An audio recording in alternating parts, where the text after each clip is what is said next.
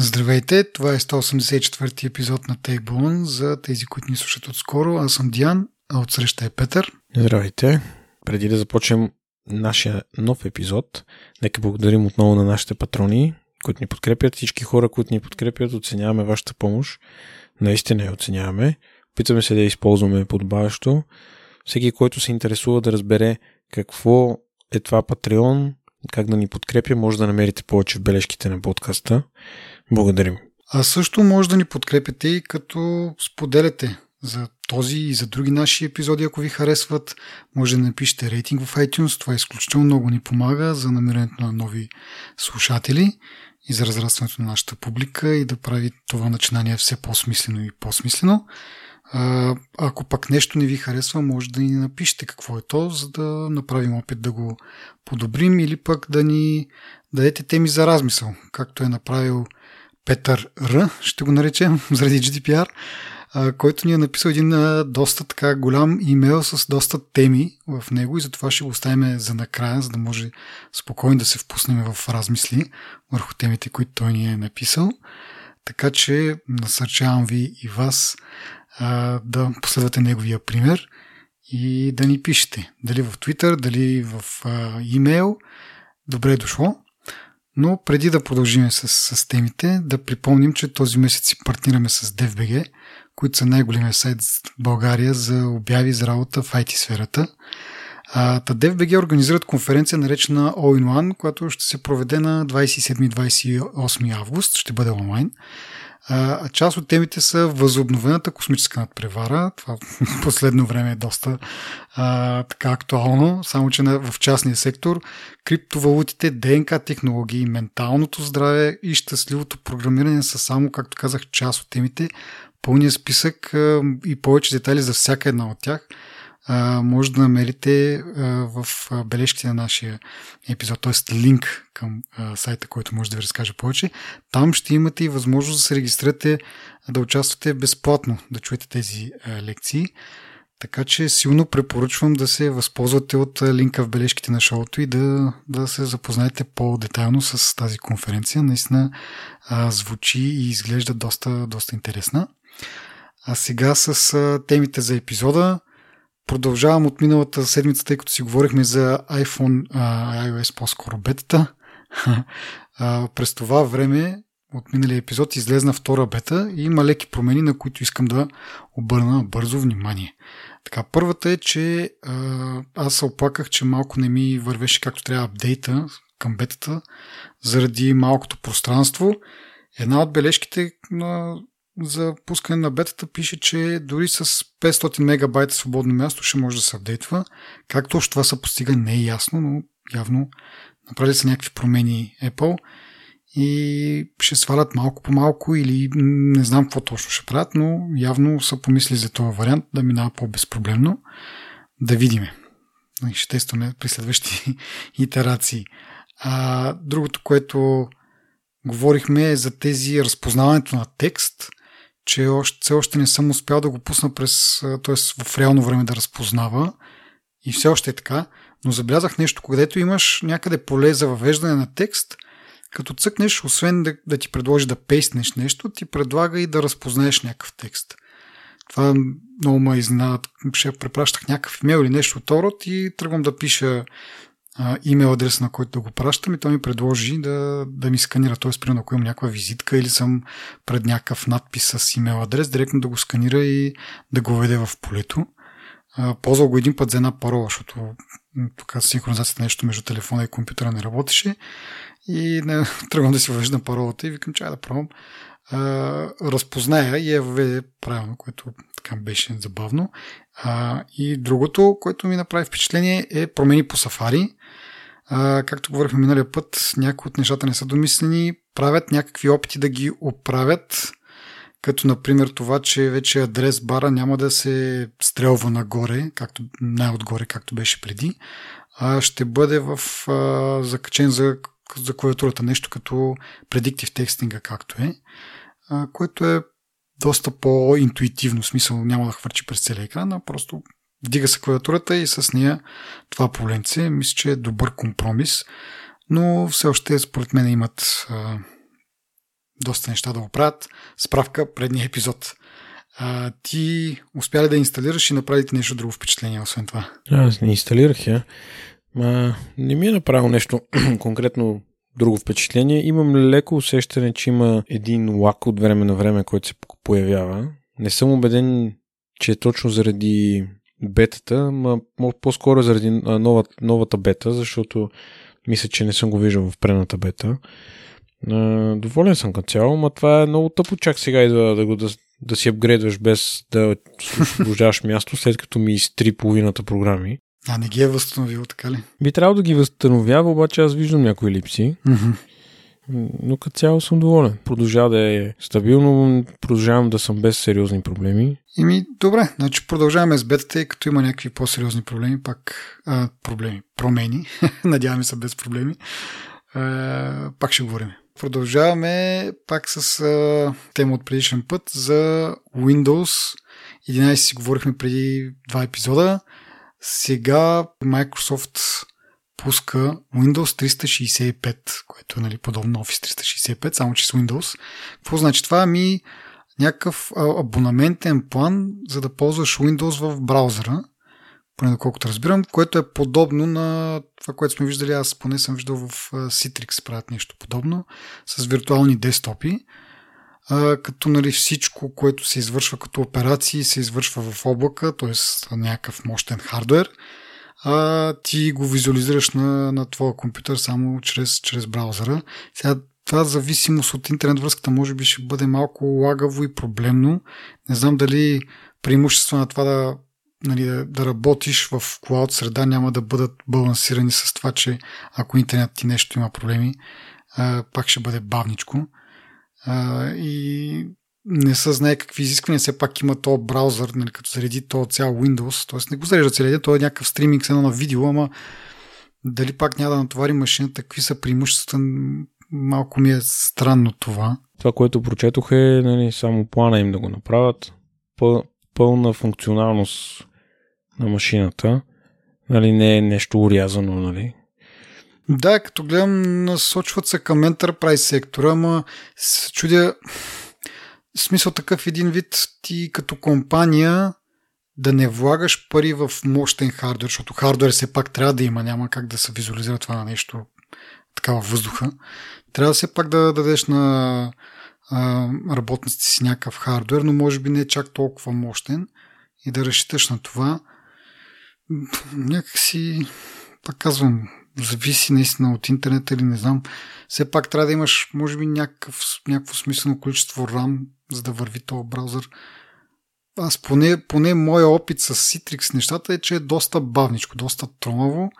А, може би, пак казвам, заради интернета, защото самата ми машина е мощна. А, сравнително, нали? А, така че нямам особена вяра не знам дали това е при мен само такъв проблема или при нас тук, като сме далече от сървърите на Citrix, ако си някъде в някоя по-така развита държава, където може би имат такива, как кажа, ня- някакви дейта центрове, примерно Microsoft или Citrix, може би това ще върви по-бързо, ще се дистрибутира по-лесно, ама за момента на мен това ми е доста тегаво и не знам в какъв случай бих предпочел да работя в такава среда, отколкото на истинския си хардвер, който има пред себе си. То всъщност идеята е друга малко. Само да кажа за Citrix, Citrix ти урязва визуално ам, как да кажа, тези елементи, които имат най- най-силно афектират перформанса на машината и Citrix ги реже тях. Те са предимно а, визуалните елементи на Windows, които са. Някъде където е прозрачно, го прави да не е прозрачно. Някъде където е нали, някакви ефекти при минимизиране и така нататък.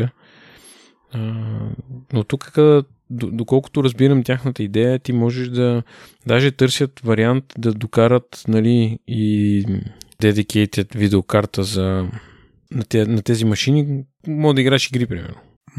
Това ще бъде интересно.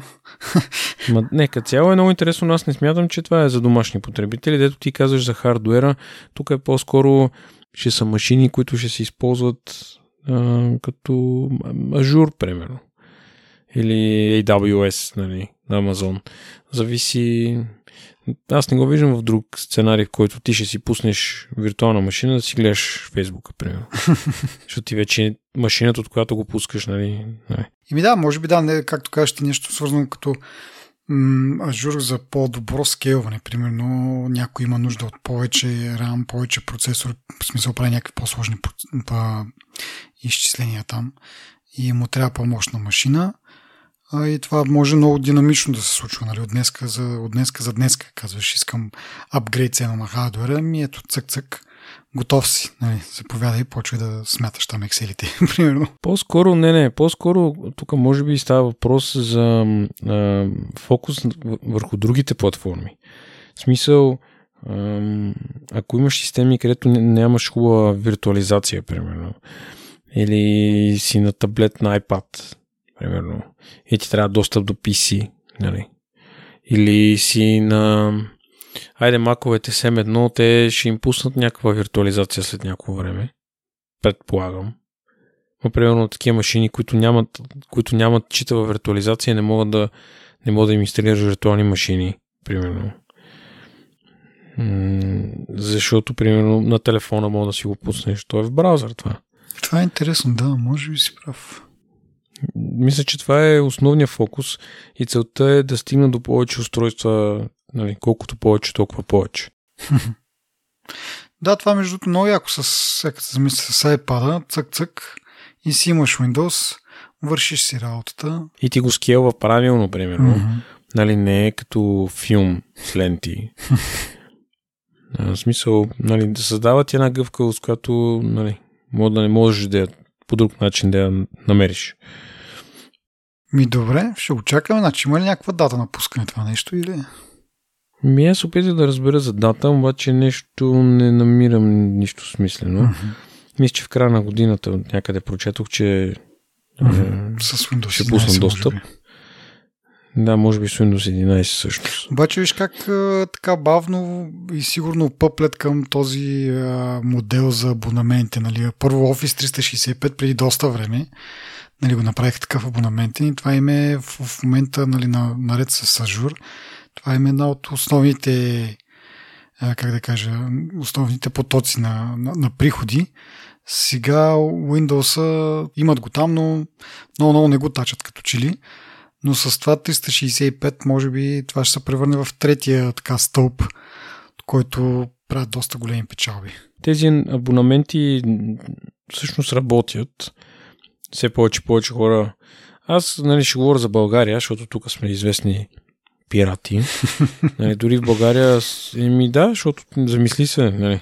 Mm-hmm. Това вече го коментирах в миналия епизод, че да, да на, на времето не сме имали възможността, то не е имало и такива услуги, да е единствения начин да се докопаш до нещо смислено, да го изпиратстваш.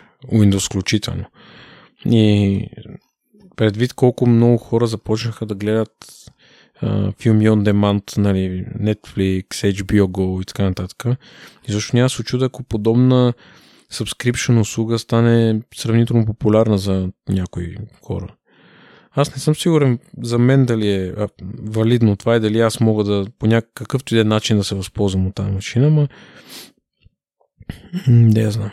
Интересно да си каква група хора ще се залепят за това нещо и това какъв а, да не кажа при, приход, ама приръст по-скоро ще е за Microsoft, защото а, ако те се раз... Ако, ако това е полезно за, на други устройства, които не мога да инсталираш Windows на тях, това означава, че те са успяли, нали, мисля, това мога да го борят за успех. Mm-hmm.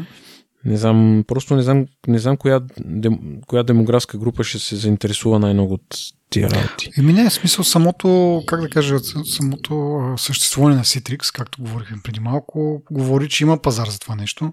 Сега дали може да се направи по-добре, как може да се направи по-добре, вече тук ще видиме. Дали Microsoft ще успеят по някакъв начин да, да имат някакво преимущество спрямо Citrix и оттам да вземат клиенти, защото, както казах, то по-скоро е за Enterprise клиенти, така че там ще е битката между Citrix и Microsoft явно. Интересно е, според мен ще, първо ще има фундаментална разлика между Citrix и това нещо, а, защото Citrix е по-скоро като работен софтуер, който ти дава достъп до някаква инфраструктура. И поне в моя опит в последно време в нашата работа много от клиентите го разкарват Citrix и си работят с RDP основно.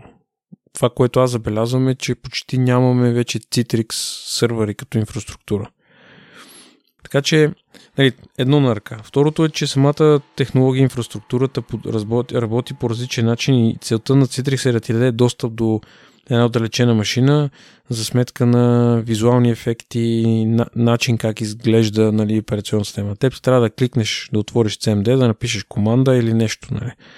Докато тук по-скоро изглежда, че те ще дадат такива малко по-сериозни машинки. Нали до 16 гигабайта RAM, 512 хард диск и е, вероятно нали, видеокарта, с която може да, да въртиш неща, които всъщност дето изискват повече видеокарта. Да. Айде, да не кажа биткоини да копаш, ама нали, така ми изглежда отстрани малко. Добре, ами нататък, говорейки си за играене на игри през стриминг услуга, Netflix обявиха, че ще правят такова нещо.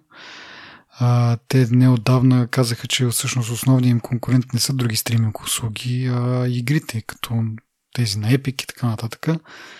Така че сега обявиха, че ще започнат да правят игри и да ги стримват и ще бъдат част от абонамента на сегашните абонати. Нали? Тоест в момента както си имаме абонамент за Netflix да гледаме видео, ще, това ще включва и скоро и игране на игри. А, за съжаление обаче няма много повече детайли от това, а пък на мен ми е много интересно как точно, в смисъл такъв, това ако го направят нали, точно стриминг, т.е. влизаш в Netflix приложението и имаш примерно филми, сериали, игри като секции в самото приложение, това автоматично означава, че те ще го баннат на, на Apple. Както сме говорили преди, е, не позволиха на Microsoft да има такава услуга, не позволиха на Google да си пусне стадия. По този начин така че предполагам, че ако Netflix го направят така с стриминг, което предполагам това има идеята, нали? А, или ще трябва да бъде в отделно приложение, за да не им баннат основното приложение Netflix, или не знам каква договорност ще си издействат с, с Apple. Не знам дали ще успеят. Нали, те Microsoft не успяха. Пък да видим Netflix де. И другото е, много ми е интересно как ще се играе. Нали, смисъл, по Netflix върви на, на какво ли както се шугаме тук, дори на тостер. А, как ще се играят игрите на някакви такива по... Не знам, примерно телевизор. Имаш телевизор с Netflix и имаш дистанционно, ама... Тоест, игрите би трябвало да са малко по-семпли, за да могат да се управляват дистанционно или ще изискват да имаш вързан някакъв джойстик, което ще бъде пак един вид някаква преграда за по-широко разпространение на услугата, трябва да го обясниш това на хората, а пък не всеки телевизор да знам, ако пък имаш Netflix приложение, предполагам, че ще е достатъчно умен да мога да вържиш и джойстик, ама не съм много убеден всъщност, така като се замисля. Има нещо, което се нарича Xbox Cloud Gaming. То е нещо, което Microsoft обявиха ха, април месец, може би. И това, което реално те предлагат, е същото нещо, което и Netflix иска да направи. Това е игри, които мога да играеш в Chrome предимно и Safari. Като можеш да ги играеш на, на таблет, на, на, на всичко. Нали. Ти си купуваш. Game Pass, се нарича това. Game Pass ти дава достъп до някакви игри и ти игри си играеш на iPhone, на iPad, на Windows, на Mac, няма значение къде, в браузър. Така че това, това, което Netflix се опитва да направят, според мен е поне не, да не се, те няма да са в конкуренция на аркейд, защото игрите, които ще предлагат, че според мен ще са доста по-сериозни и по-смислени, защото аркейд е точно това, аркадни игрички, докато си в туалетната, примерно. Там нямаш сериозен гейминг, това много пъти сме го казвали, но идеята тук е, че клауд гейминга, аз ще го повторя това, което казах и за 365 PC-то преди две минути, е, че сабскрипшените се доказват като много печеливш бизнес. И представи си, ти трябва да си купиш Xbox, който е примерно 500, 600, 700 лева. Трябва да си купуваш игрите отделно, за да играеш. Пък Cloud Gaming на тебе ти дава възможността да играеш същите игри, без да имаш устройството. Без да инвестираш тези пари. Да, ма ти имаш а, имаш лак все пак. Говорихме и за това, за интернет връзката ти, колко е стабилна, колко е бърза и така нататък. Нали, те Ето, по-сериозните... има requirement. Да, по-сериозните Каче. игри, според мен, нали, в които играеш, примерно, мултиплеер и се изискват някакви реакции.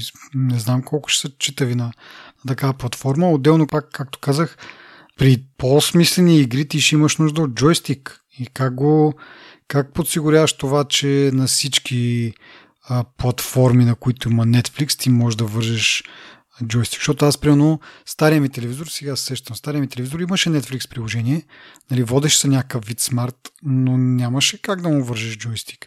Тоест ти трябва да го играеш с дистанционно. Да не говорим, че нали, този същия телевизор, дистанционното му има нужда от а, насочване на дистанционното по определен начин, за да работи. Не е като сегашните, които са Bluetooth и няма значение къде насочваш дистанционното, то си работи.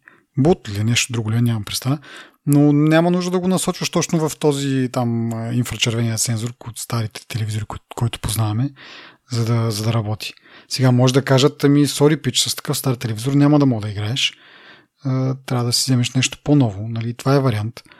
Ама става много едно така каша да, да го мислиш и това. Ама сега аз, този телевизор, като го купя, Netflix ще поддържа ли, той ще поддържа, ще поддържа, ама ще поддържа ли Netflix Gaming? А, иначе то е ясно, таблетите и, и, и телефоните са ясни, да, окей. Аз поне като ми кажат за играене на игри, си представям нещо на телевизор голям. И там вече идват много въпроси как точно ще се случи. Еми, ако погледнем пак Xbox, миним... зависи от устройството, на което искаш да играеш. Примерно, ако гледам iPhone, на нас залага, имам предвид конкретно, нали, залага става въпрос, минимум 10 мегабита или higher, нали, или нагоре интернет връзка на iPhone, на iPad е 20 мегабита. Ако искаш на Windows 10 устройство, което се предполага, че е лаптоп а, или десктоп, е от 20 мегабита нагоре. И пише, че трябва да си вързан към 5 ГГц Wi-Fi мрежа, а 2,4 ГГц мрежи може да не работят, защото не са оптимизирани. Така че ти ще имаш някакъв такъв requirement, но това, този requirement или това изискване не е толкова високо, че да е непосилно за тебе. Според мен за Netflix конкретно въпрос е как го пускаш на телевизора ти да работи. Не е толкова... Аз се съмнявам някой от къщи да ползва интернет, който е, да речем, под 50 мегабита или 30 мегабита. Сигурно има хора те, за да не казвам, нали? зависи къде живееш, какъв регион но това не би трябвало да ти е проблем за лага. Ама как го пускаш на телевизора и как играеш, как перваш контролер, защото да речем на iPad, на iPhone имаш Bluetooth, може да си вържиш контролер, на PC-то може да си вържиш контролер, но как го правиш на телевизора? Защото там наистина е тънкия момент, може би. Еми по-новите телевизори. Сега моя, примерно, телевизор поддържа контролер. Аз не съм видял моя как е, ма да, има лойка всъщност. Всъщност, то, нали, това дори не е кой знае какъв какво изискване, нали? Еми не, все пак не всеки си купил компютър, в компютър телевизор през последните една-две години. И сега то може да върви на, да викаш и на, на конзоли, може да върви на Apple TV, на Fire Stick и така нататък. Може нали, някакъв такъв, а, как да кажа, за обиколен път да се намери, нали, ако чак толкова много държиш да играеш, ама телевизорът ти е стар. Има и други варианти това казвам пак. Това е интересно, че те казват, ние ще го правим това, обаче никакви повече детайли, ние сега тук трябва нали, да ги А в същото време е интересно. Аз действително, както сме говорили, още повече като ти влиза и в плана, нали, не ти е някакъв допълнителен, а, допълнителен бюджет да изисква. Просто като го имаш си цъкаш. Ако са читави игрите, ако е читав експириенс. Защото за аркеда сме говорили, но това си игри, които ти си теглиш на устройството и играеш от него и там въпроса налага е свързан само с процесора на самото устройство, на което го играеш. А не, примерно, е, сега днес си пусках нещо по HBO, ми то по ново време нещо заби, за да буферира и спря. И се трябваше да, си, да го рестартирам. Което неприятно, нали, като цъкаш някакви игри. Особено пак казвам, ако са някакви, сега може би съвсем в началото няма да пуснат мултиплеер игри, дето нали, по мрежа да играем всички. Има бая въпроси, но а, аз друго иска да кажа, при малко му отплеснах, че всъщност това изглеждаше започне да се развива като един пазар, който е много потен... с много потенциал. И го казвам заради PlayStation. Нещо, което аз винаги съм си мислил, че стои по-добре на гейминг пазара пред Xbox, Това може да се промени много бързо. И ти си представи на пазара сега имаш PlayStation и Xbox, които са смислените конкуренти. Няма да споменаме Nintendo и Switch-овете и раутирето, нали? Да речем, имаш PlayStation и Xbox, сега идва Netflix, който ако измисли как да ти доставя читави игри на телевизора и да не те задължава тебе ти да имаш специфични контролери, защото Xbox, нали, естествено си предпочита техния си контролер. Ако Netflix го направи това, те ще изкочат много напред, според мен. И където викаш ти немате натовара бюджетно. Нали, но пък това подсказва, че игрите няма да са от най-високо качество. Според мен в един момент ще излезе един план за читавите игри. Да, може да кажете тук още, както нали, има за един, за два, за четири телевизора, айде пети план за, за това да включим и примерно AAA Games или нещо от род. Някакъв такъв тип. Точно това е. Ама само да вметна и това за Google Stadia, че последно имаше някакви напуснали менеджери и така изобщо не изглежда просперираща тази услуга. Нали, говорим за Google, които нали, аре може да не разбират много от игри, но клауд нещата си ги знаят. Така че не е, не е в кърпа вързано това, което Netflix ще направи. Да, трябва да се види. Да, и примерно имаме Steam с подобна функционалност. Мисъл, мисълта ми е, че всички се ориентират или повечето започват да се ориентират вече към това нещо.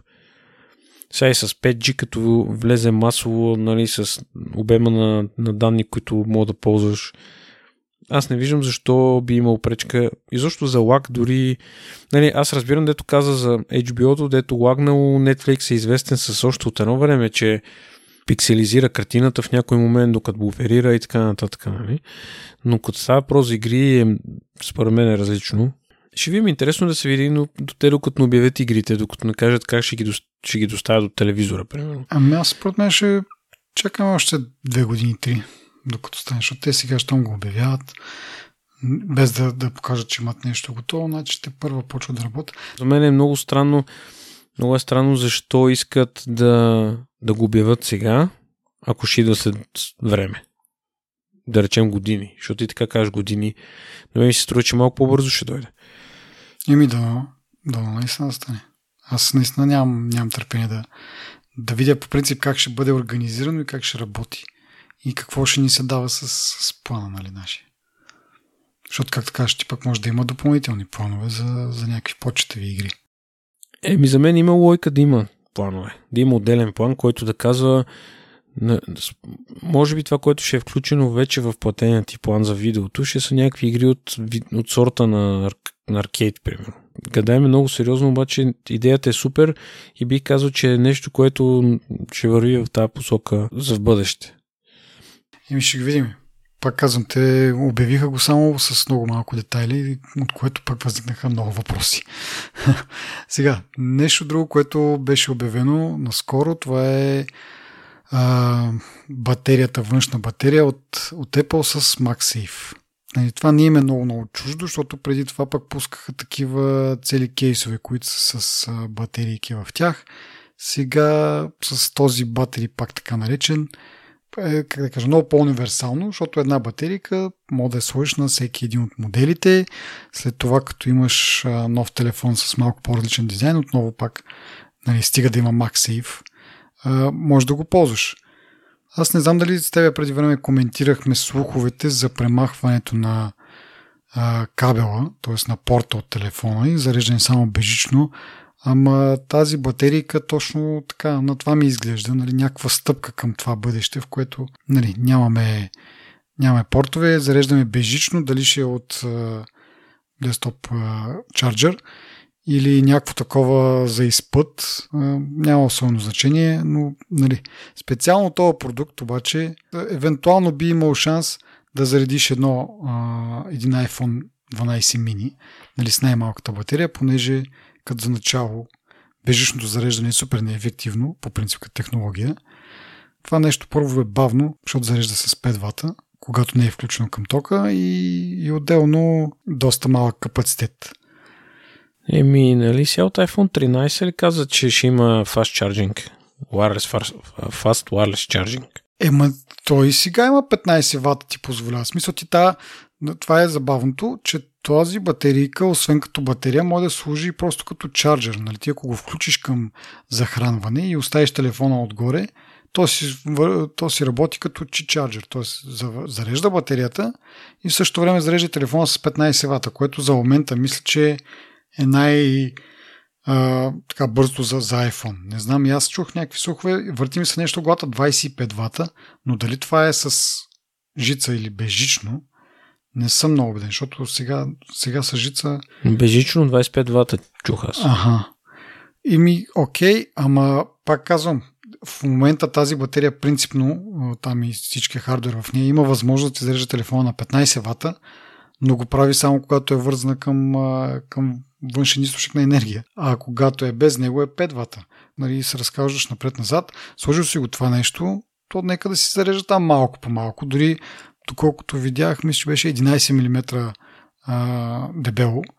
Тоест може и да не е изцяло проблематично да го, сложиш на гърба за постоянно, смисъл така да го ползваш. Сега остава въпроса, като го пъхаш в тесни джобове и така нататък, дали тази батерия няма да се изкузи. Но като гледах някакви видеота с а, така тестове, нали, доста разклащане издържа. В смисъл, не е нещо просто така да го погледнеш и да падне, ами така сериозно си го клатиха хората и това нещо не се отлепи от гърба на iPhone. Така че предполагам, че в повечето случаи ще бъде окей, освен в случаите, както казах, когато си с някакви много тесни джобове и няма как да се наврат двете. Другото е, че най-накрая тази функция за обратното зареждане е, е пусната от Apple. Мисля, че преди две години или три години почнаха слуховете, че тези телефони с бежично зареждане ще могат да те самите да зареждат някакви по-малки аксесуари, като AirPods и така нататък. Оказва се, че това до някъде е било истина или поне за iPhone 12 е истина, защото когато а, му залепиш тази батерика отзад на гърба, обаче пуснеш да се зарежда от телефона, телефона всъщност предава бежично а, енергия на батерията и я зарежда. Пак а, не вярвам да са особено много ватовете, може би пак 5 вата, но е нещо и, и, и най-важното е, нали, най-накрая този слух бива доказан, въпреки че, нали, за, въпреки, че можеш да зарежеш батерията, не можеш да зарежеш слушалки или пак часовник. Но може би е въпрос на обновление на, на операционната система и да го позволят това Apple. Няма да им е за първи път да ограничат нещо така софтуерно. Мене тази батерика ми изглежда като сапун първо ми напомня на една мишка Mighty Mouse имаха на времето. Малко ми е в, в този стил. Ама а исках само да, да кажем две думи за това, което ти каза преди 5 минути за бъдещето, в което няма да има портове iPhone. Това всъщност е тема, която май почва да се разисква отново, примерно MK, MKHB. Нали се разбрах, че го наричаме Маркес Бауноли? За да не спадаме в такива неловки ситуации. Да, ем, сори. Но той спомена тук в едно от последните си видеа за това нещо, че стъпките за стигане на бъдеще, в което iPhone няма портове, не, нали, вече се правят и това бъдеще не е толкова далече. И аз така си мисля, че след стереожака мисля, че няма да се очуди никой, ако просто кажат, о, вече нямаме портове. Mm-hmm. И 5 години по-късно нямаме и копчета и iPhone представлява парче с тако. Нещо от този сорт. Ще бъде забавно. Ами аз си мисля, че не е нужно чак да ходим в, в wireless частта. Може да има две точици отзаде контактни на самия телефон и оттам да се зарежда. Както мисля, че с някои от тези клавиатурите там, Magic или какви са клавиатури за iPad-а. А iPad отзаде си имаше, те даже бяха му измислили някакво специално име на това Smart Connector, и през който самата клавиатура черпеше ток, за да, за да функционира. Така че просто могат да направят нещо такова и избягват цялостния проблем с а, неефективното зареждане. И нали, също е, нали, имайки този MagSafe вече, виждаме, че той а, така добре се справя с това да задържа разни неща залепени към него. И ми просто кабелът е зареждан и той ще бъде една плоска история с, с две точици, нали, с две пинчета на, на, на нея и посредством MagSafe те ще се така нагласят едно срещу друго, ще се синхронизират. Слагаш го, зарежда си с, с нормална скорост, без да отделя прекалено много топлина и така нататък с по-разни намотки. Също и с външни батерии, не виждам защо трябва да е буквално бежично. Това са все добри въпроси. да. И така, следващата тема е малко по-сериозна. Става дума за този спайвер, наречен Pegas на NSO, компанията, която е израелска компания. Има даже офис в България. Та избухна едно разследване от няколко 17, мисля, че различни журналистически издания, които са намерили един списък от 50 000 номера, които явно са жертви на този спайлер. Какво прави този спайлер? Всъщност инсталира се на телефона без наше знание, без дори да кликаме нещо. Номера е просто да ни се прати специално съобщение, което а, днешните мобилни операционни системи автоматично парсват, за да покажат някаква така повече информация за линк, който ни е пратен и в това си действие всъщност а, отварят зловредния код, който се възползва от някакви вратички, от някакви дупки в сигурността, които не са все още ясни какви са точно. Apple и Android не са запушили. И съответно оттам нататък вече се отварят вратите за всичко, което искаш да направиш. Можеш да подслушваш, да включваш микрофон, да включваш камера, да четеш SMS и имейли, календари, снимки, бе, общо взето всичко. Първо това се постига, защото въпреки, че комуникацията между устройствата дори да бъде инкрипната от край до край, тя веднъж пристигнала на телефона се декрипва, за да може самия потребител да я прочете и в този случай вече, когато устройството е компрометирано с този спайвер, то може да го чете също. Така че криптирането end-to-end не, не върши работа в този случай. Така, тук са две нещата като основни теми в цялото това нещо. Първо, етич, етичната страна на нещата, политическата страна на нещата, в която имат ли право тези компании, такива компании да продават това, такъв тип спайлер. Говори се че трябва да бъде категоризиран като оръжие. Той така не, че мисля, че в момента минава някакво одобрение преди компанията да продаде нещо и имайте на предвид, че тя продава само на правителства. Така, преди да продаде този софтуер на, на някакво правителство, а, израелското правителство трябва да одобри това нещо. Също както при износа на, на оръжие. Въпреки това обаче, това се случва и, и се случва с държави и правителства, които са доказано репресивни, към а, свободата на словото. Така че това е един, едната страна на нещата, която дали трябва да се позволява такъв тип софтуер да бъде продаван, да бъде използван от такива правителства, репресивни. Нали, е, забавното в историята е, че когато избухна, веднага НСО са се оправдали, че те не знаят за какво. Нали, те по принцип а, има процес, в който се одобрява нали, дадено правителство дали може да го купи това, но веднъж когато се одобри, сега какво се взима предвид не е много ясно, но веднъж когато се одобри, а, първо НСО нали, няма, не знае какво се прави с този софтуер. Второ обаче те казват, ние следиме за нарушение на човешките права и ако нали, някой от нашите клиенти ги наруши, му отнемаме лиценз, нали, спира да работи приложението за него. Хубаво сега, кое от двете? Някакси двете неща си противоречат.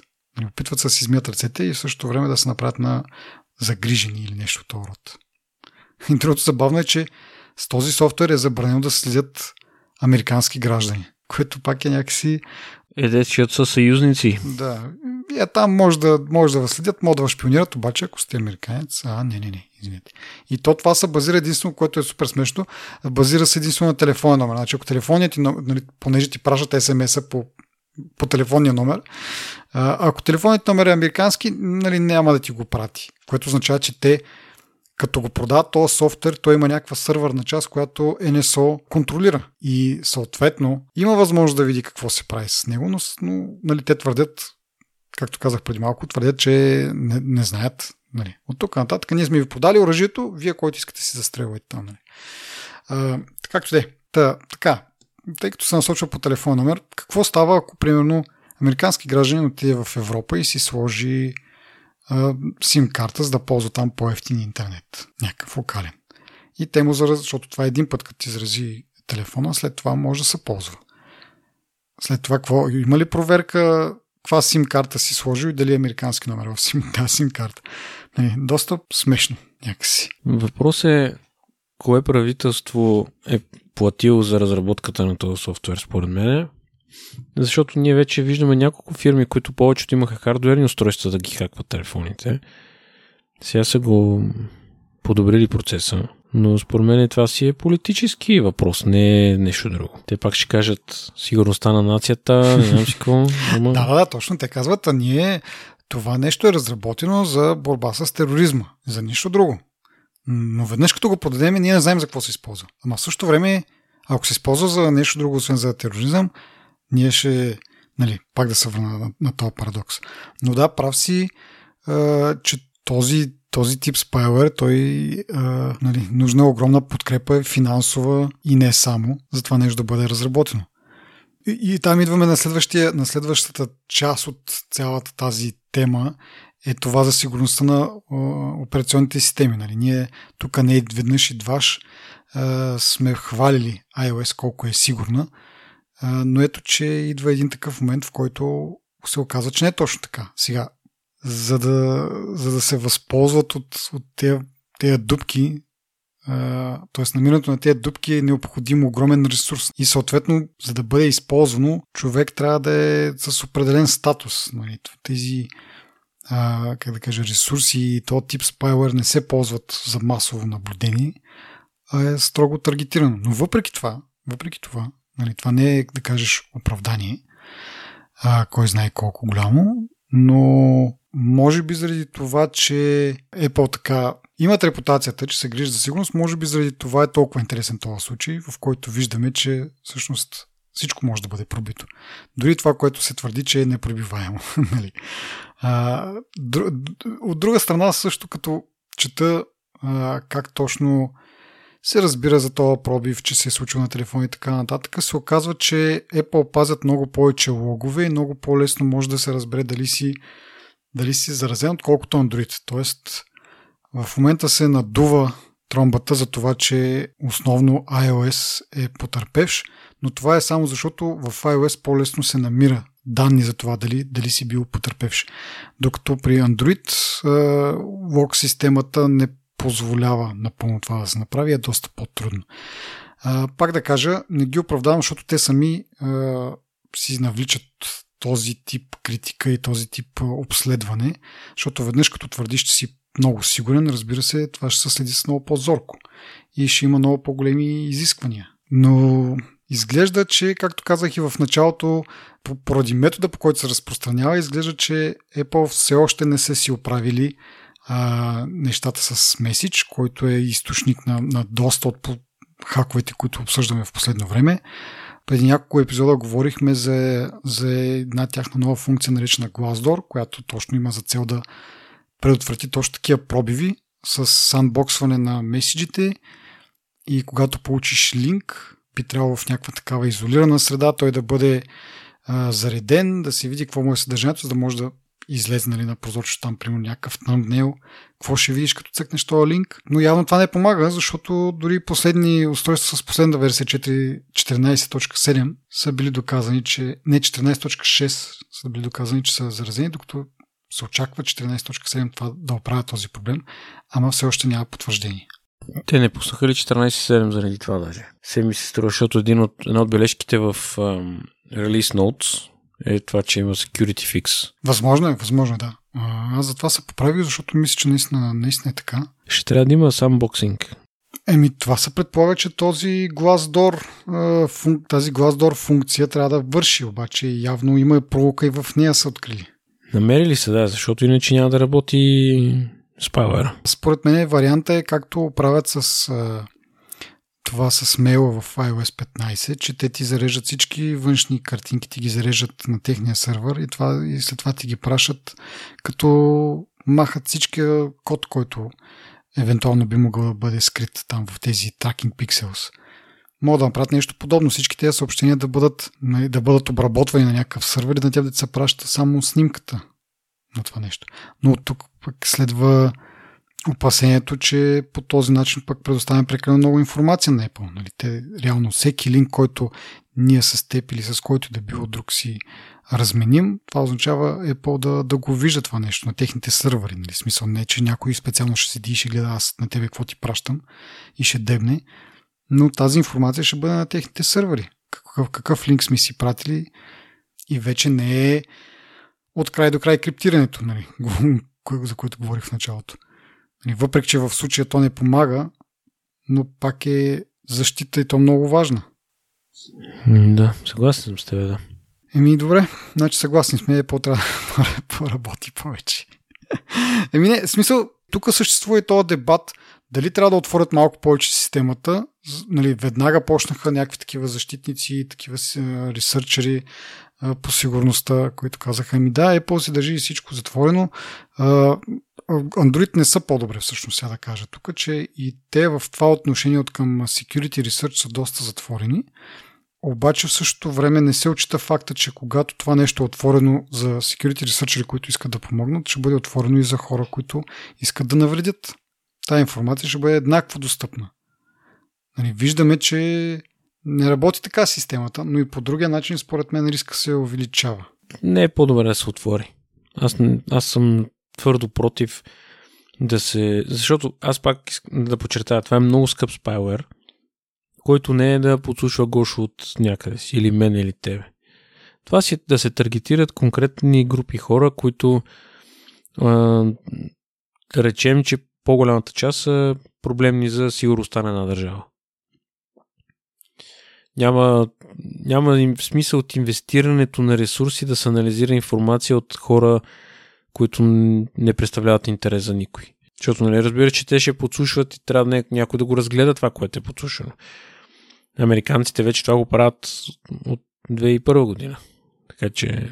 Според мен трябва някакси някакъв среден вариант, в който, да кажем, компаниите имат някакви доверени ресърчери, на които да предоставят нали, специални операционни системи, нали, които са малко по-отворени, за да позволяват този ресърч. Въпреки, че веднага може да се каже, ми те ще хакнат тези ресърчери, ще им откраднат тази система и още. Нали.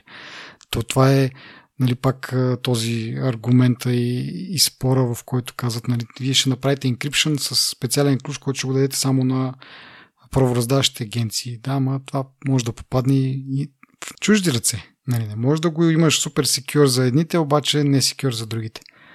Но според мен по този начин с тази затвореност, която нали, ти казваш, ти, ти я предпочиташ, но пък тя пречи на много хора да, да, да имат задълбочен поглед и да могат да покажат най-по-дупките. Така разчитат.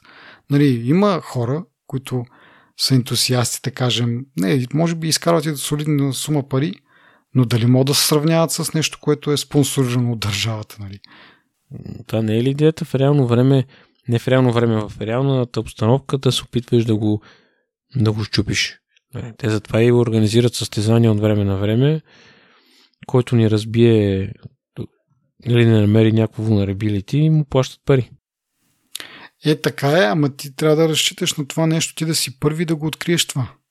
Разбираш, смисъл ти и мотивацията не е чак толкова силна, защото в крайна, в крайна сметка ти трябва да едеш. Нали? Трябва по някакъв начин да, да изкарваш пари, за да можеш да съществуваш.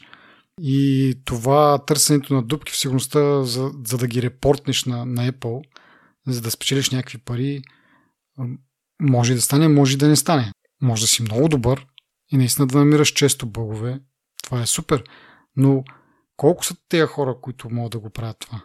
Докато като го сравниш с хората, които държавата спонсорира, нали, плаща им заплати и така нататък. Те си знаят, те са родени. Аз цял ден имам това за задача. Да чопля тук тази операционна система и да намеря дупка в нея. И като я открия, не отивам да казвам на Apple, а си използвам в мои си неща и мога да се ползва години наред.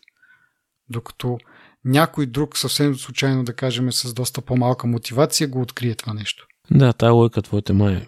Нали, е така. Но пак казвам, пак казвам, в смисъл да не се взима, да, да не се да не се пък обръща на максимално, защото пък тогава в същото време, помагайки на тези security researchери, да кажем, да ден, или да им улеснят работа, на тях е по да им улесни работата, а, в същото време ще улесни работа тези, които търсят такива дупки с злонамерени подбуди.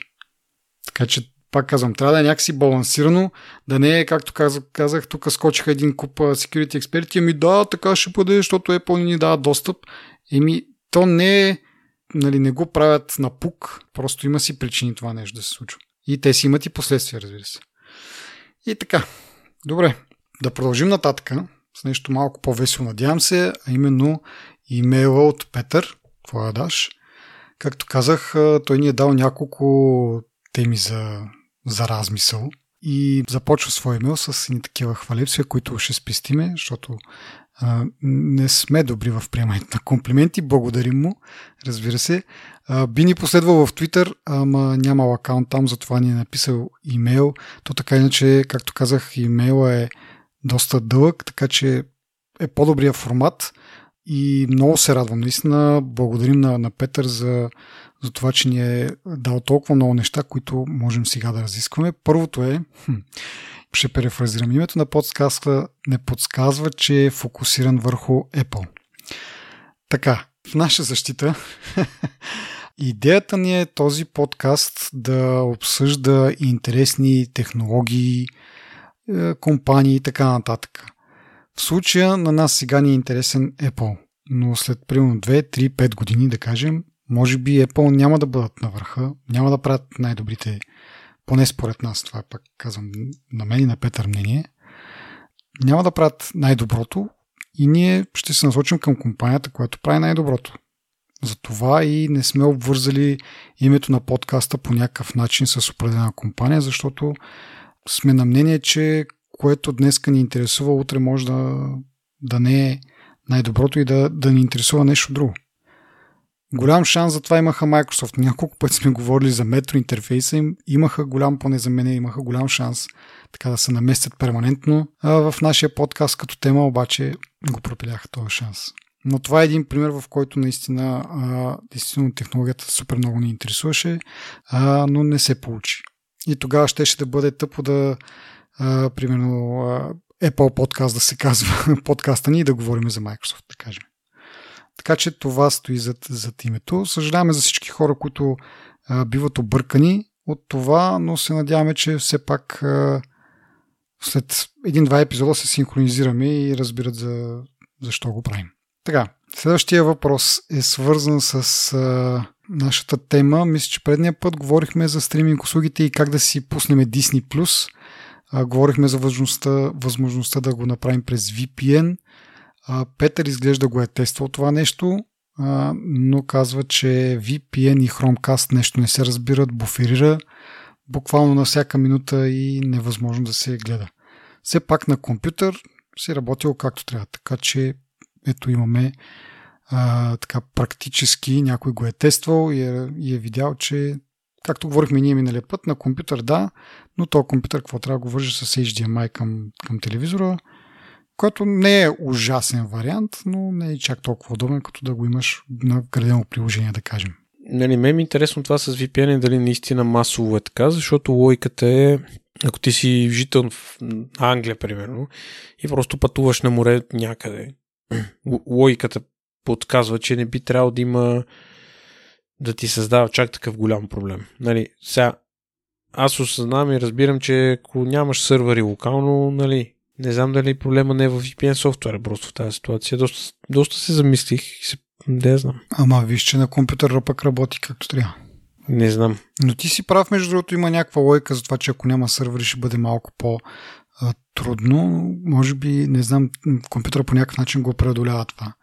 Chromecast нещо не е, не е предвиден. Не знам. Но да, прав си, че ти, ако си англичанин и дойдеш на почивка, на тебе реално Disney Plus няма ти работи. Защото Петър казва, когато изключиш VPN, веднага ти показва ми това не е достъпно във вашата държава. Disney Plus не е достъпно във вашата държава. Е, да, да, то това е... Така че, ами, като си на почивка, пък ще почиваш, няма да гледаш стриминг услуги. Или ще ползваш някакви други стриминг явно. че това е част от почивката, е. Е, те, те.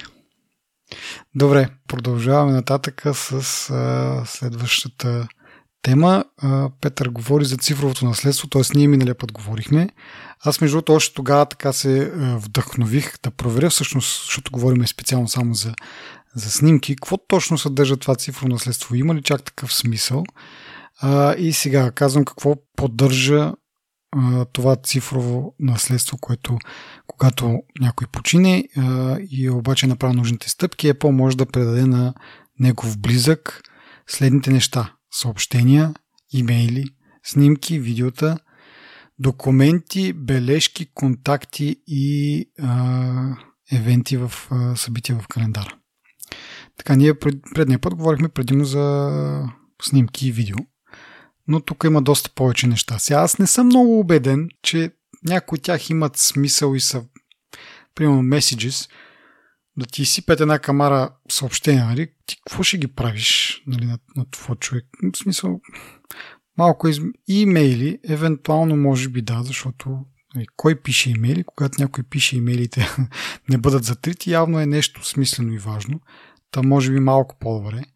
Документи, да, бележки също, също да. А, но пък също време тези бележки, да кажем документите, могат да са просто споделени между двата акаунта и да не е нужно да бъдат е, нали, по някакъв специален начин изваждани от Apple и предоставени. А в същото време, твоя даш, за цифровото наследство той си е направил домашен сървър с Nextcloud а, и така се синхронизира снимките на него и на съпругата му, което е добър вариант, ако си човек, който разбира от тези неща и можеш да си конфигурираш сам домашен сървър с нужния софтуер. Остава въпроса дали самото приложение автоматично, да кажем, синхронизира снимки или трябва да го пускаш от време на време, което отново си е едно нещо, за което трябва да, да се грижиш, не е автоматично, както при стандартното фотоприложение. Но пак да се върна на това като цяло, супер вариант, ако можеш да го направиш. Петър споменава, че и в повечето насове това е възможност и функция, която имат, но отново трябва да се погрижи за това тези услуги да бъдат достъпни извън, да кажем, локалната ти мрежа. Ако искаш да е всъщност. Но понеже аз така съм го направил, че като снимам, искам веднага снимката да се синхронизира, за да е един вид бекъп. Ако нещо в следващия момент падне и ми се щупи телефона, тази снимка вече да е, да е качена. Така че според мен има някакъв смисъл това да е достъпно, въпреки че пък води до малко по-голяма комплексност, може би, а, малко по-малко сигурност, но да, всеки си преценява за него си. Ти какво мислиш за така наречения домашен клауд, личен клауд? Това е много лесен отговора, но искам преди това да, да кажа за цифровото наследство. Не си спомням дали съм го казал това, когато сме го коментирали. Но за мен това е една от най-безсмислените функции. По простата причина, че до сега не сме имали цифрово наследство и колко пък важни неща са загубени във времето, които са на твоя телефон. Кой държи важни документи на телефона си, кой държи а, неща, които не са негово лично пространство. Аз си представям, ако умре даден човек и жена му почне да му рови в телефона, да какво го намира в него? Човека вече е умрял. Мисъл, лични, лични кореспонденция, имейли ли чете. Аз днеска, примерно, съм написал 10 имейла. През ти си 5 години време ти пишеш 10 имейла. Не на ден, а в седмицата. Айде. Ти какъв е смисъл от цялото това нещо? И тук е връзката с домашния, а, домашния сървър, домашния клауд, който според мен е, е доста яко нещо, по други причини. В смисъл всички важни неща, които ти според тебе са важни за хората около тебе, ти ги споделяш така или иначе. Ни, всички важни документи ти ги имаш на хартия. Ние още не сме стигнали времето, в което най-важните ни документи да са цифрови. Първо. И второ, смисъла на домашния клауд, аз използвам не баш домашен клауд, ама поделям си някакви файлове, но мисълта ми е, че това е готино, защото жена ти да ти каже, нали, бе, я дай да видя снимките на децата, защото не е нужно пък да си в екосистемата на Apple, нали, и, нали, може да не мога да шерваш толкова лесно снимки. Или mm-hmm. ще ми дадеш ли, примерно имаме някакви важни фактури, които трябва да се запазат, или някакви, да се цифровизират някакви документи и така нататък. Това нещо ти, го, ти ако го правиш за всички, мисъл, ако, трябва, ако, ако след смъртта на човек, примерно трябва да се да се водят дела за апартаменти за такива неща. Това няма да ти трябва телефона на човека. Ако трябва да се разделят някакво имущество, това не ти трябва телефона на човек. Аз не мога една ситуация да, да се сетя, която да има полза от това цифрово наследство. Нали, ма ти го разглеждаш само в а, случая нали, в нещо, което живее на телефона, но тук се включват неща, които са по принцип в iCloud. В смисъл там имаш и документи. Аз имам супер много документи в iCloud. Ама и аз имам, неща. ама Еми хубаво, ама те тия документи, то, то реално на тебе това, какво ти трябва е юзернейм и парола. толкова. Да. Разбираш ли? Да, бе, да, но ние това предния път го коментирахме, че юзер Да. и паролата, Да. нали, може да ги забрави няк... нали, на който си ги дава и така нататък. Пък да ги пишеш на някакви лищата и тези лищата къде ще отидат не е ясно. Така че това е един вид, да, да, да се избегне това нещо. Но аз не съм твърдо за него, за сметка на, на домашния клауд. Просто казвам, че домашния клауд е, е добро нещо, но трябва първо да го, някой да се занимава да го конфигурира, някой да се занимава да го поддържа. Защото, окей, ти имаш някакви документи натворени, дали ще са на телефона, може да са на компютъра, нали, смисъл. Веднъж, когато създадеш даден документ, ти трябва да го качиш в този клауд. Нали, нещата са много по... Поне аз така си ги представям, сега не съм ползвал, не съм виждал този Nextcloud, какво представлява или пък някакъв друг клауд софтуер, но предполагам, че няма чак толкова дълбока интеграция с операционната система, както нещо, което е вградено в операционната система. Нали. А, съответно, пак казвам, това изисква повече конфигуриране, повече поддръжка, не само да го поддръжка тип пачване и да, да, да, да го гледаш, че работи този компютър в къщи ти, ами просто трябва да се сещаш да правиш някакви неща. Пак да кажа, самите приложения за снимките, ако искаш да качваш снимките да ги бекъпваш, може би трябва да се пуска от време на време да се синхронизира. Едва ли ще може да работи на заден фон през цялото време. А, от друга страна обаче, да не съм само нали, черноглед, печелиш прайва си доста по-голямо, защото това нещо не отива в сървърите на някой си и така нататък. Това си отива локално в твоята мрежа и само ти си го, ти си го имаш, ти си го знаеш. Което пък му докарва до следващия недостатък. Ако нещо стане с тези данни, какво правиш ти? Защото нали, публичния клауд, той има бекъпа и бекъпи на бекъпите. И дори някакъв сървър да изгори там нещо, ти дори няма да разбереш. Мисъл, това нещо е синхронизирано някъде другаде и за теб въобще няма значение къде, кой сървър те обслужва, дали е щупен, дали се е запалил, дали са го откраднали и така нататък. Сега при кражбата е малко по-кофти ситуация, нали? но да кажем, че ако са спазени добрите практики, няма да може да бъде излечена информацията. А в къщи, какво става? Пожар, наводнение или нещо от този род, хард диска там, който си вързал или сървъра, който си направил, изгаря, изгарят и бекъпа. Трябва, трябва и това да са... Има страни този въпрос. Да, от друга страна имаш и за сигурност пак. Нали, в един случай в Cloud Backup работят експерти, нали, колко са, колко са добри, това е друга тема, но има експерти, които работят и се грижат това нещо да е сигурно. Вкъщи си ти. Нали, не говорим, че някой точно тебе ще таргетира. Въпросът е, че той пуска са червия и той си копа навсякъде. Не го интересува ти кой си, дали си президент, дали си а, журналист, борец за човешки права или най-обикновен гражданин. Мисъл, системата ти е заразена, штрак, штрак, ай, всичко ти е криптирано, дай сега пари за да ти разкриптираме снимките. Гледай сега, то по принцип си прав до някъде, обаче не съм на 100% съгласен. Първо, Nextcloud е мега як софтуер, който той е като OneDrive. Мгм. Само, че имаш си ап на, на всички платформи, достъпваш си файловете, все едно си отваряш OneDrive. Но плюса на домашния клауд е първо, че не съм съгласен, че не е толкова сигурно. Второ, вече сме виждали толкова много изтекли акаунти, снимки. Поне два пъти в годината има скандал за нещо, което е изтекло. Най-големият скандал беше с ам, iCloud и с голите снимки на една камера известни хора.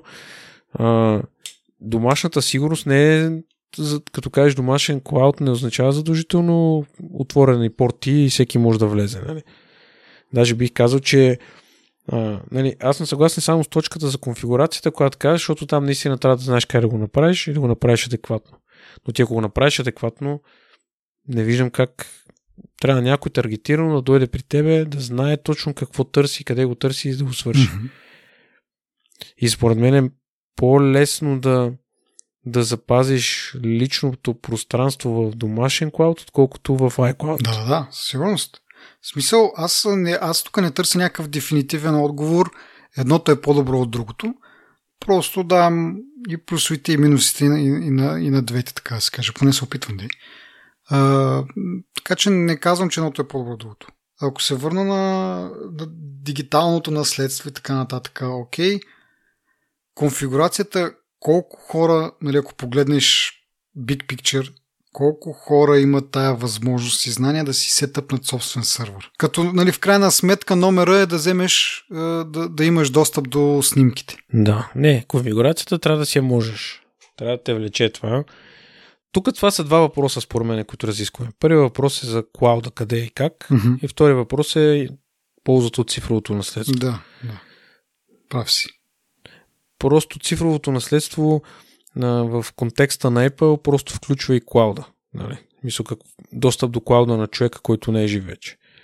Но аз затова казвам, че това е единственото преимущество на това нещо е да жена ти да, или там мъжа, жената да получи достъп до клауда на, на умреля. Mm-hmm.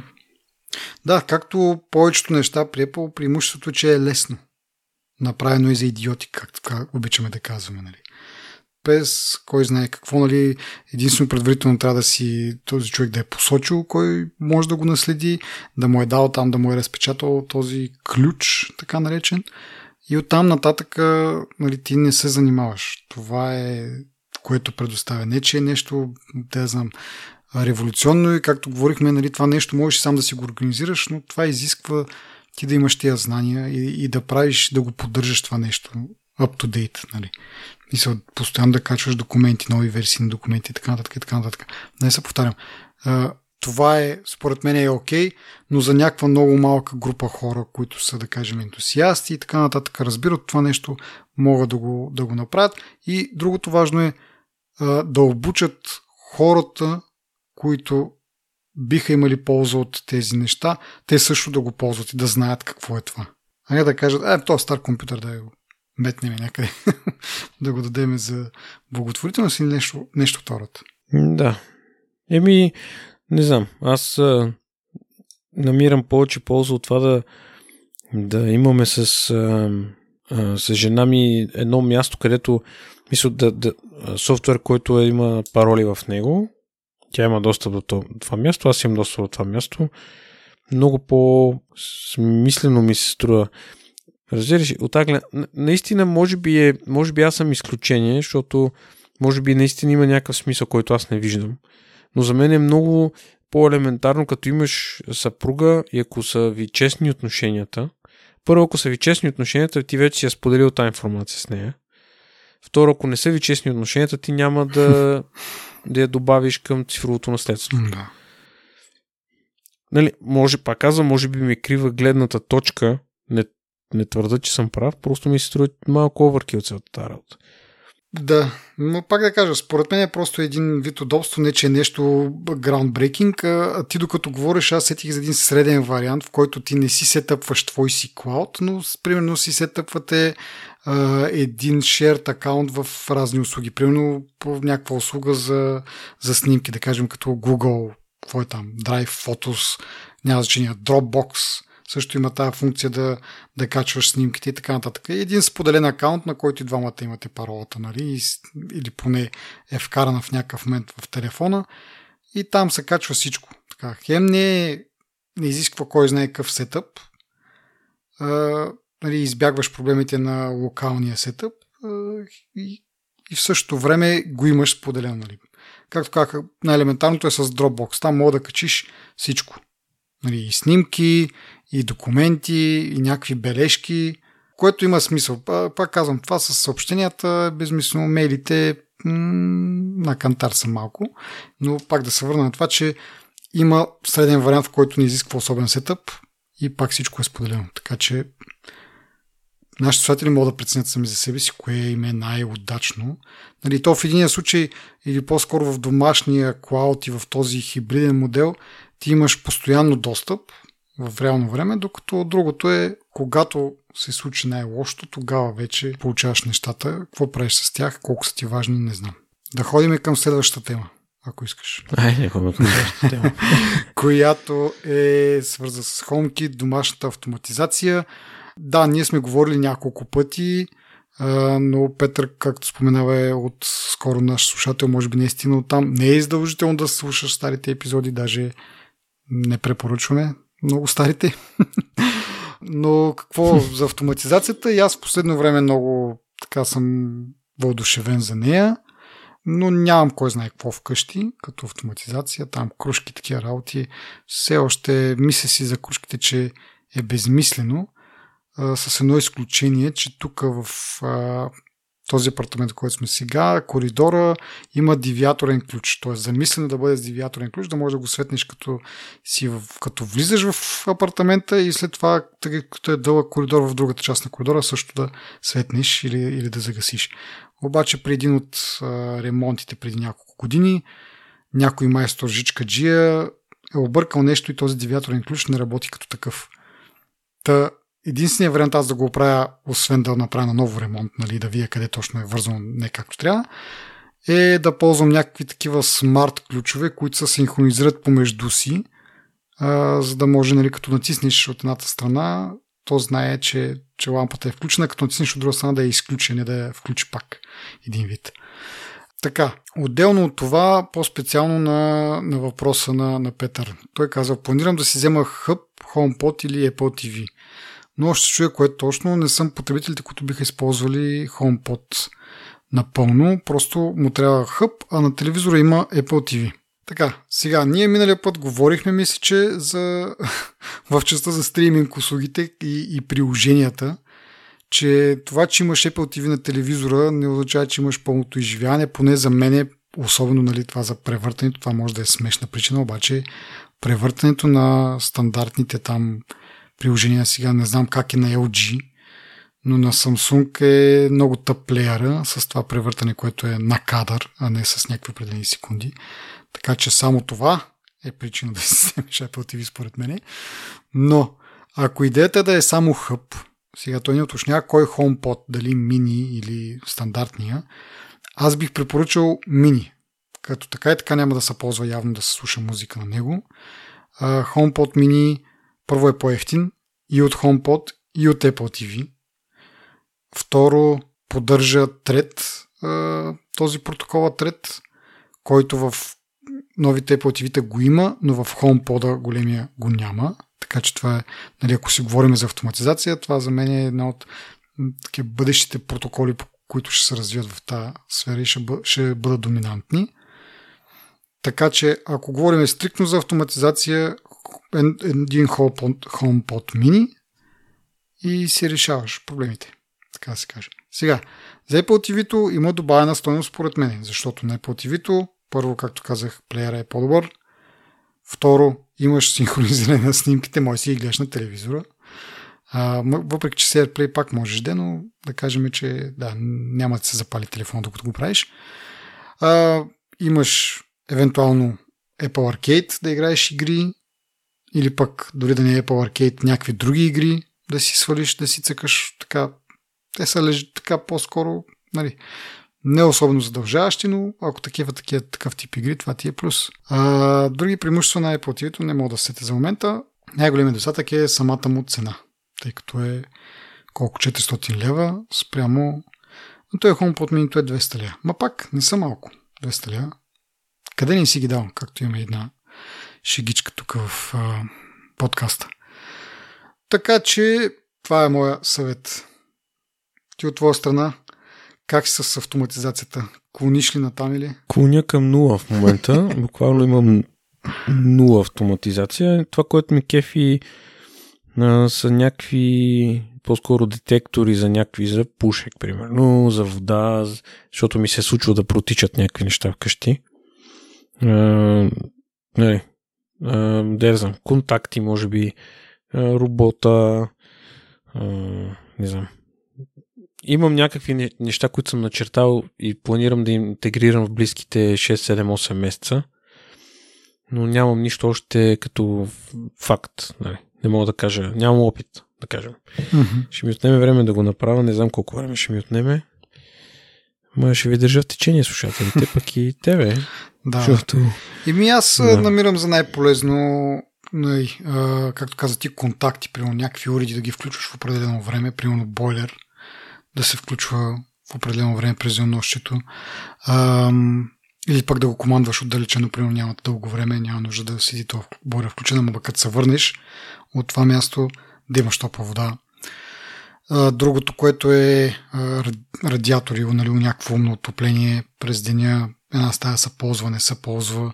Нали, сега това с специално, ако трябва да говорим с HomeKit, оригинално мисля, че само един единствен производител има поддръжка на HomeKit.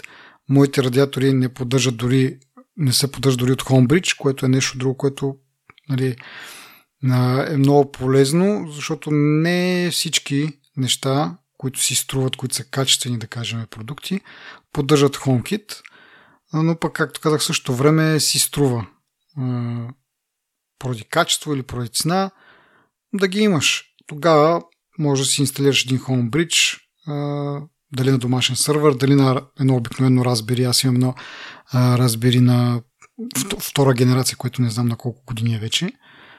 Но си го ползвам за това. И там вече с плагини и така нататък можеш да интегрираш тия, а, тия устройства, но пак да се върна. Радиаторите дори това не могат, въпреки че са водят смарт, съм принуден да им ползвам тъпото приложение, което е супер тромаво и доста бъгаво, но както и да е, това е другото. Трето, което много ме кефи е да имам, но все още нямам, са штори.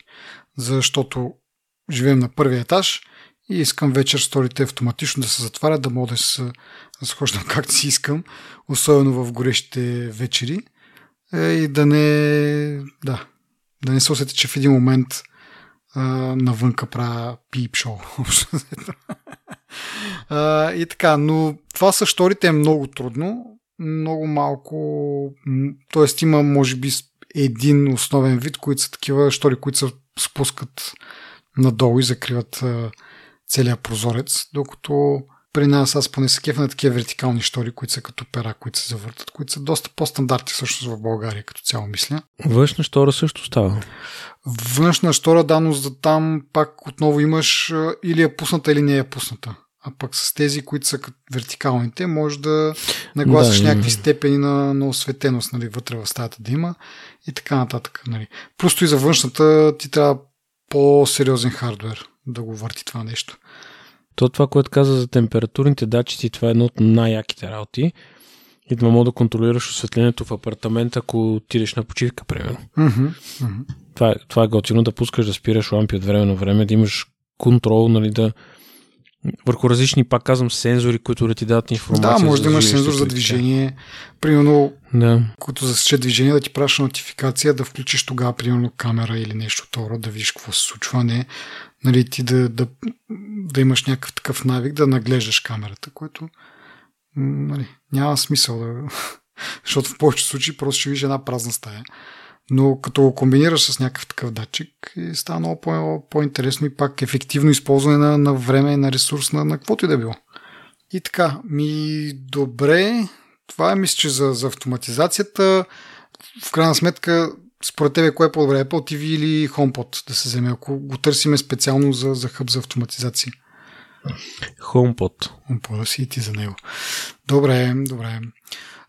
Петър ни е написал и няколко други неща, които обаче по-скоро ще си приемем за, за себе си и ще използваме, надяваме се, за подобряването на, на подкаста за, за в бъдеще.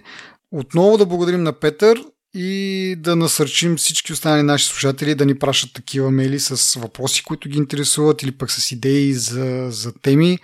Ужасно много се кефиме на, на такива неща, така че а, използвайте Twitter, използвайте формата за контакт от нашия сайт. А, там също някъде и всичките минута може би ще намерите и имейл адрес, ако не ви се ползва формата директно да ни пишете както ви е удобно. А, така че смело напред. Ако това, което правим, ако този епизод ви хареса, споделете го с ваши приятели, познати, напишете ни ревю. Може да ни станете и Patreon, за да ни подкрепите финансово, за да можем да подобряваме дали техника, дали софтуер, дали обстановка, в която записваме и да правиме този подкаст по-приятен за слушане и по-полезен. Благодарим и на нашите партньори DFBG. Не забравяйте да използвате линка от бележките на, на епизода, за да видите повече детайли за тяхната конференция и за това как може да се регистрирате безплатно да, да участвате и да чуете, според мен, едни страхотни, страхотни теми. Благодарим ви до следващия път. Чао!